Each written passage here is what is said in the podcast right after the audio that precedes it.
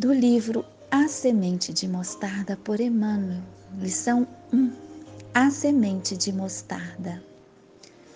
O rapaz abeirou-se do mentor, mostrando-se evidentemente acanhado, e considerou em tom de pergunta: Instrutor, a sua bondade já nos disse várias vezes que os ensinamentos de Jesus, o nosso divino mestre, estão sempre iluminados para a compreensão do nosso entendimento.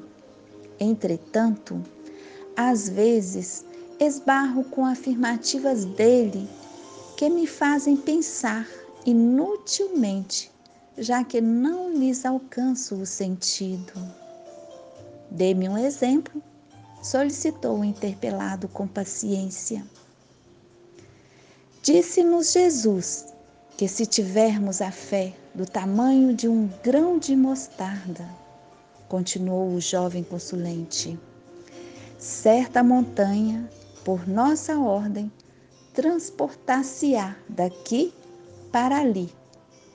Não crê o Senhor que isso é um absurdo em confronto com a realidade? Meu amigo, explicou-se o mentor, Jesus, por falta de comparações e palavras adequadas, legou-nos muitas lições em forma de símbolos e parábolas. Imagino que nosso divino mestre tomou a imagem da montanha como significado a nossos hábitos e preferências. Muitos defeitos que ainda não nos caracterizam pesam sobre nós por montes de imperfeições que precisamos remover do mal para o bem. Mas, continuou o aprendiz, o Senhor concordará que isso é uma observação puramente filosófica. Desejo que o Senhor me conduza para o domínio dos fatos reais.